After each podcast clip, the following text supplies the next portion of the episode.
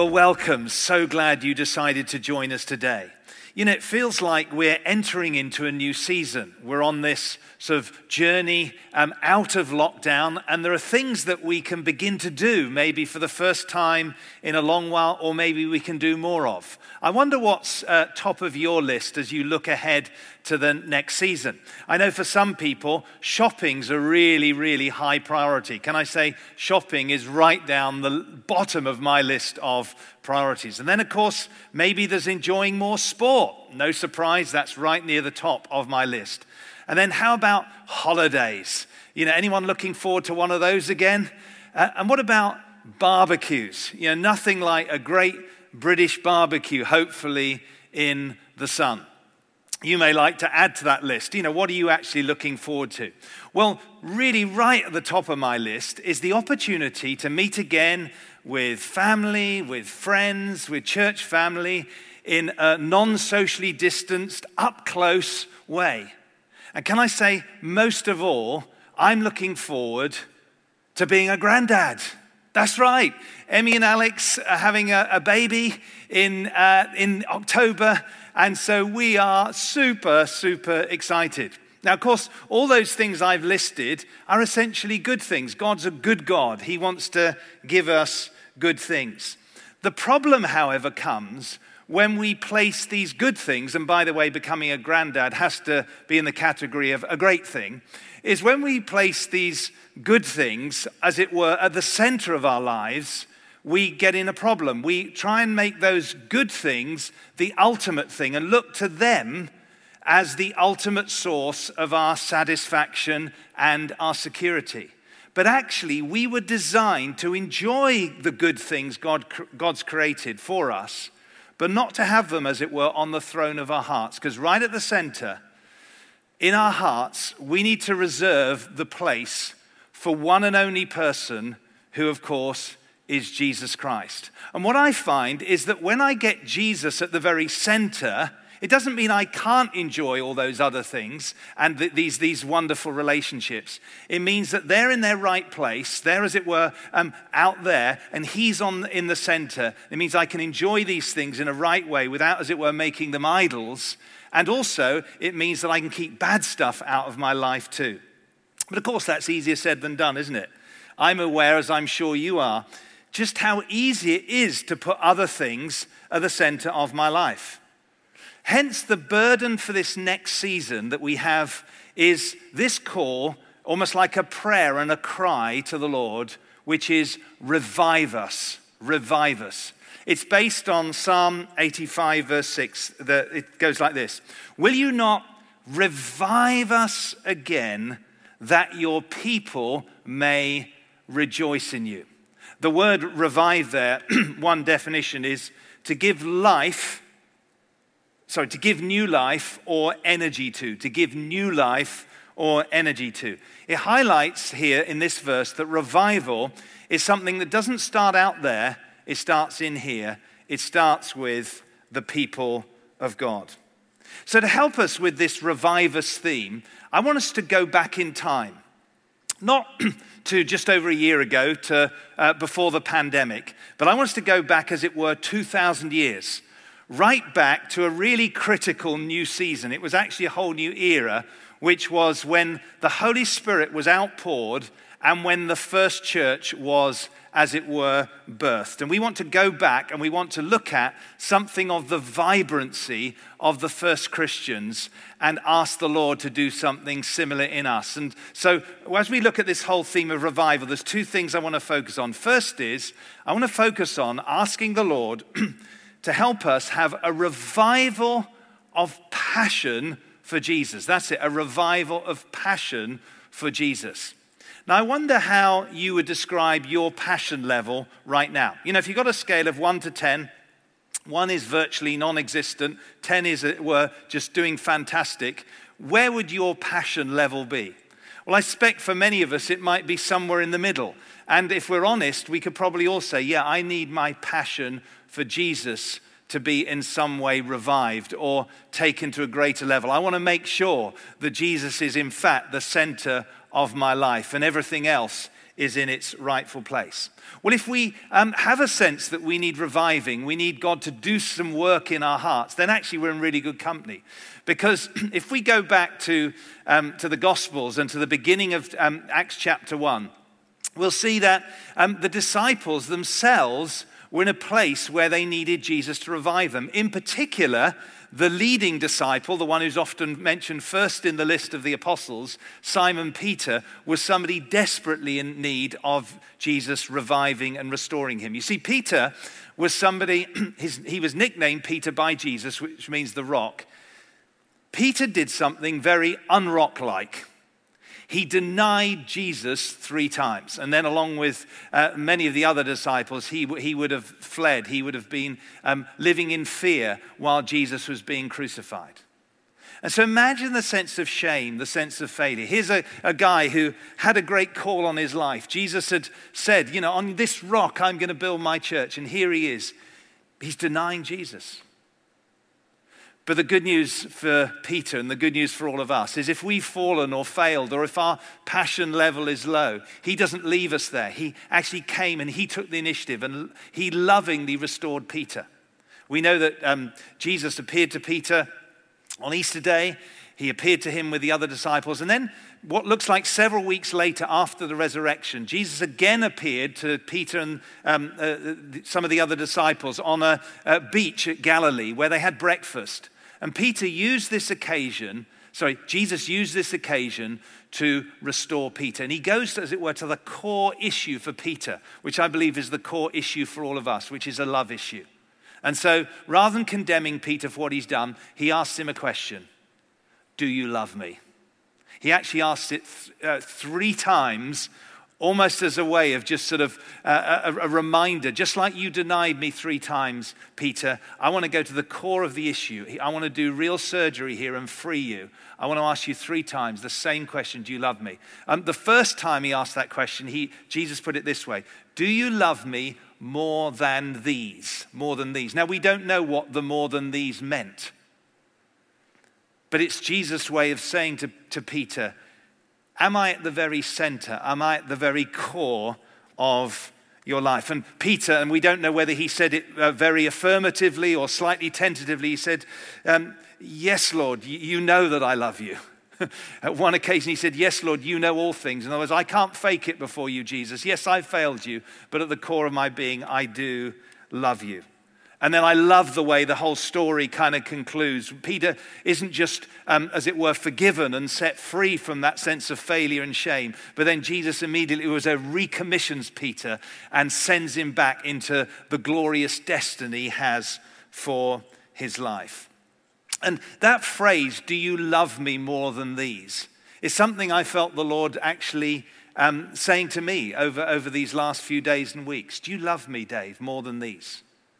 Do you love me more than other things? Do you love me more than other relationships? Am I at the very center? I wonder how you'd ask that question today. You would answer that question Do you love me more than these? Uh, when our girls were very young, we would watch lots of um, things like Disney films, you know, including things like Bambi and Pinocchio. Uh, one day, Karen was reading a children's Bible to Emily, and she asked, Emily, do you love Jesus? She said, Yes, but I love Jiminy Cricket more. well, at least she was being honest. But it actually made us realize as parents maybe things are a bit out of balance. Maybe we just need to reduce the Disney input a little bit and increase uh, reading her Bible stories. But joking aside, it's the same for us too. You see, I find that if I focus, I sow to, I spend time thinking about investing in time, energy, money in things other than Jesus, my, my passion level can dim. Because, as it were, my heart begins to, begins to follow where I'm spending uh, my energy. But equally, I find that if I'm actually putting Jesus first, um, I'm spending time with him every day in the morning. I'm reading the Bible, I'm praying, I'm journaling. And then for me, a game changer is not just in the morning and then just leave Jesus, as it were, and then carry on with my day doing my own thing. I find for me it's critical then to take little moments throughout the day. I don't have to, but I want to because I love him and I love spending time with him. So going on little prayer walks, you know, having times, not necessarily asking Him for lots of things, but experiencing again His love for me and my love for Him. And that, that little emphasis there, I believe, is absolutely critical. You see, core to me having a revival of my passion for Jesus is knowing ultimately His passion for me.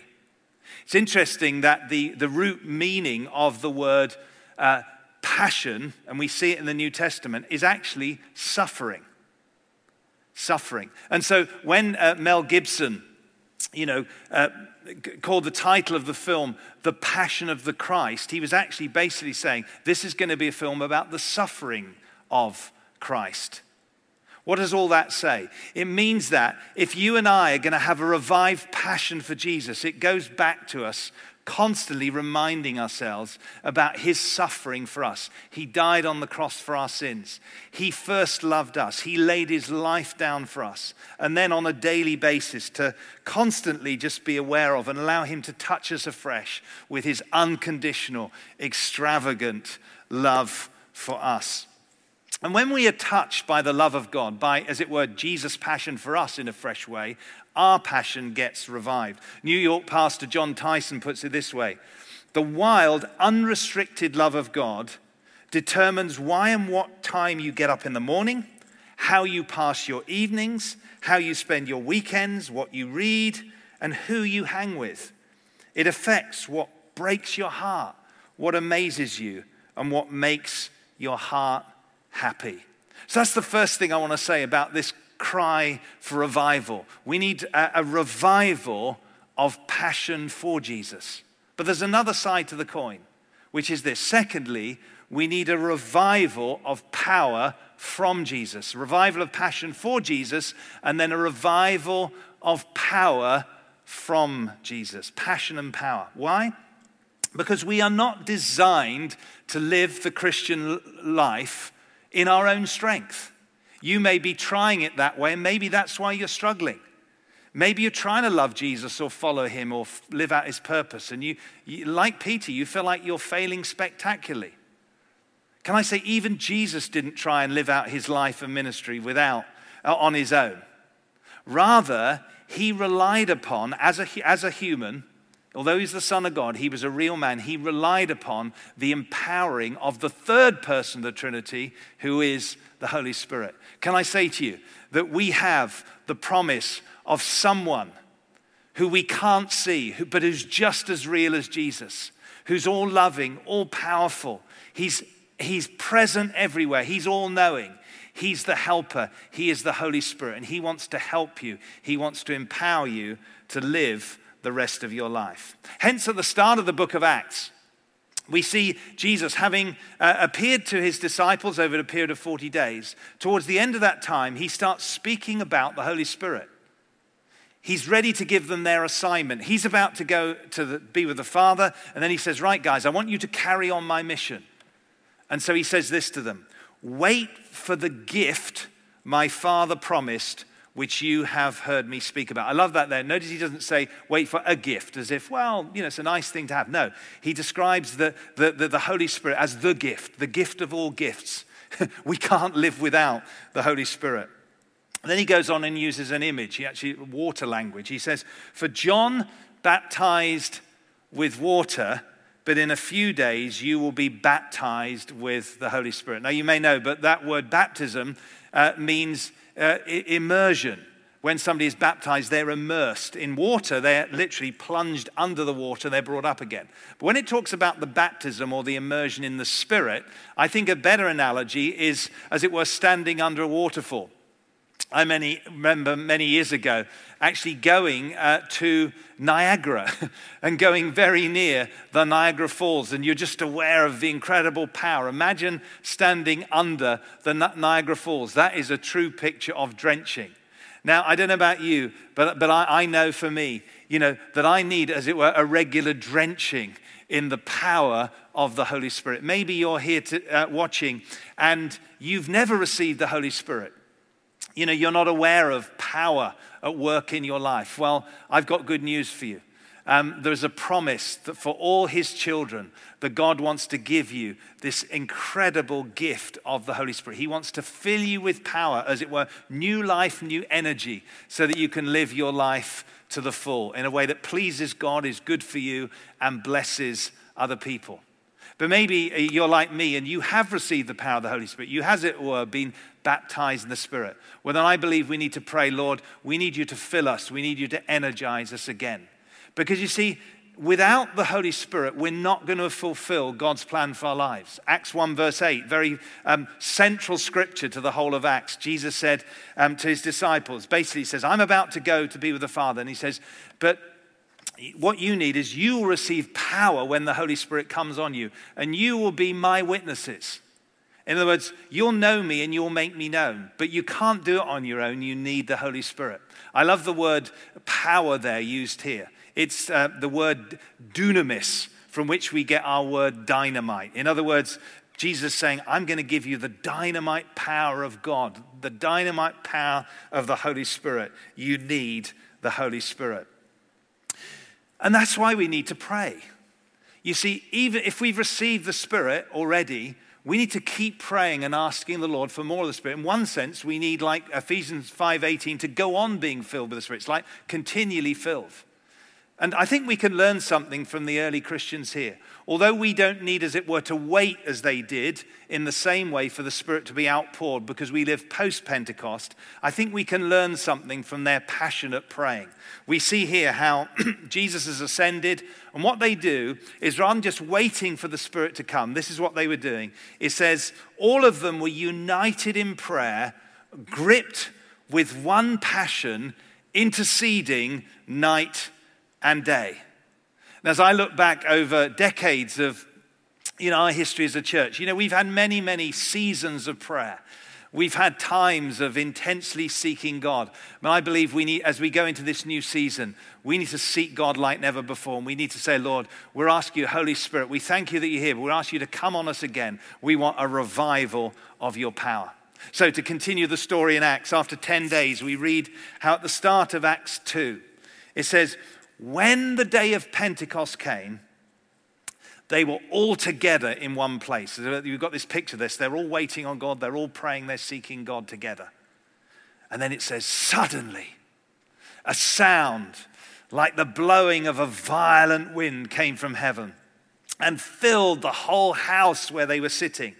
They saw what seemed to be tongues of fire that separated and came to rest on each of them all of them were filled with the Holy Spirit and began to speak in other tongues as the Spirit enabled them. Wow, this is a defining moment. This is the beginning of a new era. This is the birthday of the church. You see, in the Old Testament, the Holy Spirit came on a few special individuals for special tasks. Of course, the Holy Spirit was, um, was resident and was empowering Jesus. But here we have the Holy Spirit coming not just on Peter, although he did come on Peter by the grace of God, not just on the 12 apostles, but on the whole company. Every single one of them that were, that were praying together were filled with the Holy Spirit. And here we have in this glorious little passage two further symbols of the Spirit. We've had a picture of water being drenched, being immersed, refreshed, and empowered, baptized. But here we have two further symbols one is wind, and the other is fire. Why wind? Well, I think partly um, because, um, you know, if you go back to the, again, the, the word for spirit in, in the Greek New Testament is pneuma. Literally, it means um, breath or wind. So we could say he's the holy breath or the holy wind of God. But also, I think there's something about this, this blowing of a violent wind. Wind symbolize something that's invisible, something we can't control the wind. The wind blows wherever it chooses. And I think in this context, Tor, it's talking about the power of God, the invisible presence of God. I remember several weeks ago um, when I st- first started hearing the recording of the song that the team had done of Fresh Wind. I, I, I heard, well, first time I heard it, I thought, that's it. That's what God's wanting to do amongst us right now. He wants to come and He wants to bring, as it were, a fresh wind into our lives. And I shared about this in a leaders' meeting, and one of the team had a picture um, of um, a massive ship. with many sails. And the, the prophetic word was this that basically we're like a big ship, and there are many sails.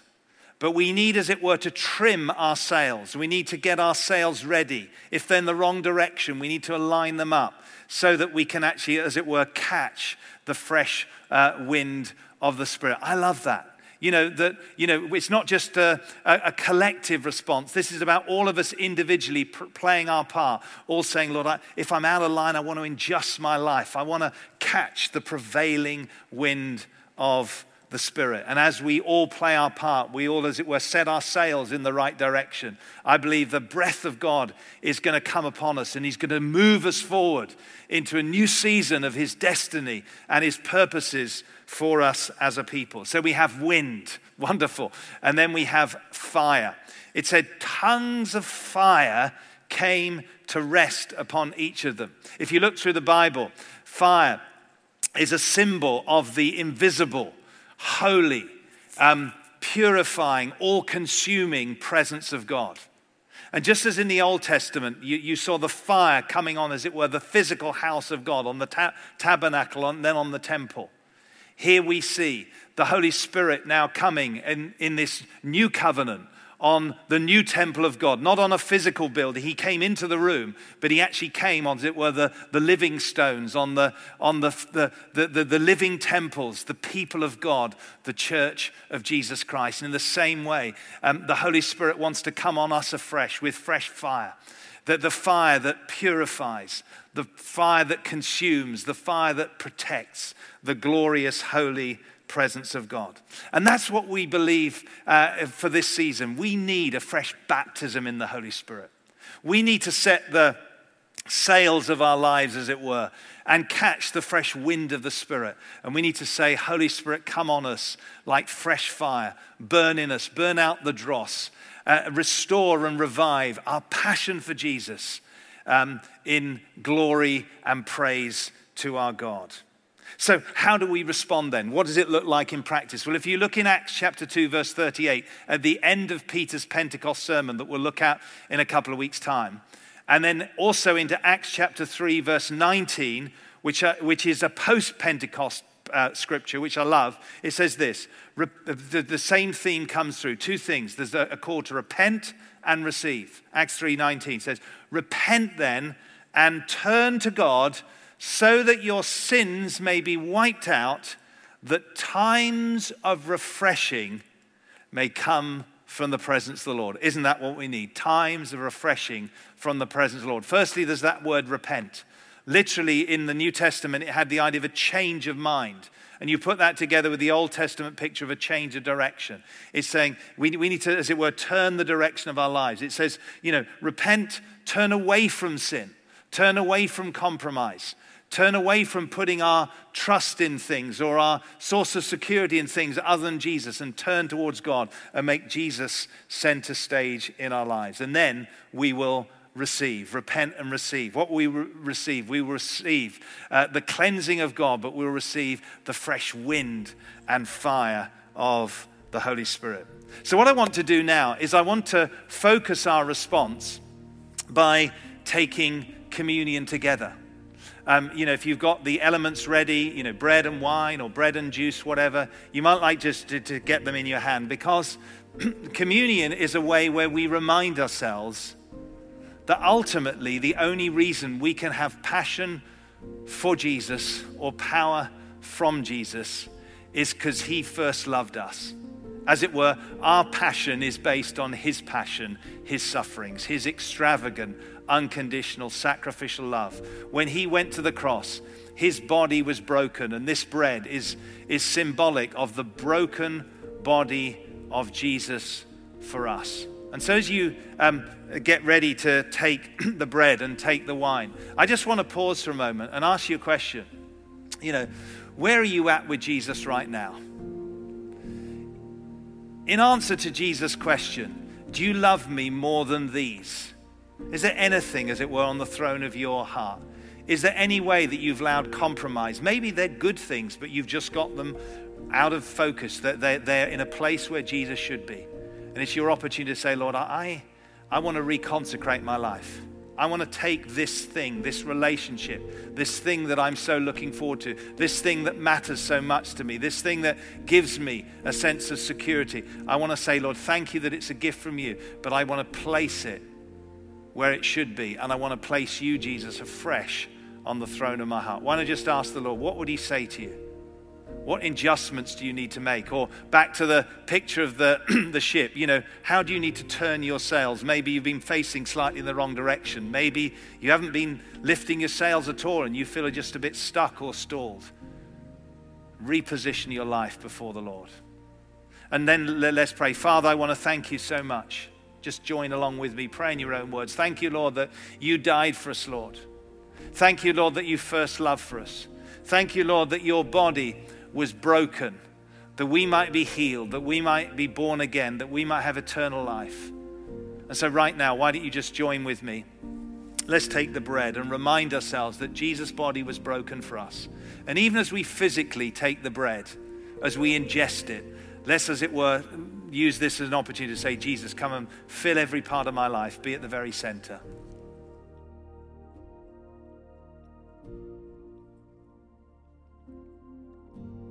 And then let's take the, the cup. Father, thank you for the new covenant in Jesus' blood. Thank you, Lord, that on the cross you suffered, you died, your blood was shed that we might be forgiven, we might be set free. Like Peter, we might be restored and recommissioned. Lord, if we've sinned, we confess our sins.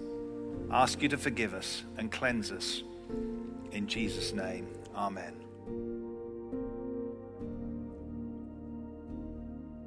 And now I'd like to pray for all of us for a fresh infilling of the Holy Spirit. For some of you, it may be this is the first time. For many of us, this is like an opportunity to be refilled again. So, Father, I want to thank you for the gift of the Holy Spirit. Holy Spirit, I want to thank you that you want to fill every single one of your people, Lord, I, with a revival of your power. Come, Lord, drench us, immerse us. Come, fresh wind of God, blow through our lives, guide us and empower us as we go forward. Come, fire of God, burn out the dross, set our hearts on fire for Jesus. In his wonderful name, I pray. Come, Holy Spirit, fill every home, every heart. Where we're gathered together in person, fill every room with your glory and your presence, not just today but the rest of this day, in the coming days, in the weeks and the months, Lord, we pray, Holy Spirit, come. Let us experience a revival of passion for Jesus and a revival of power from Jesus. Amen. Amen. Well, as we continue responding, we're going to sing together this glorious song, Fresh Wind.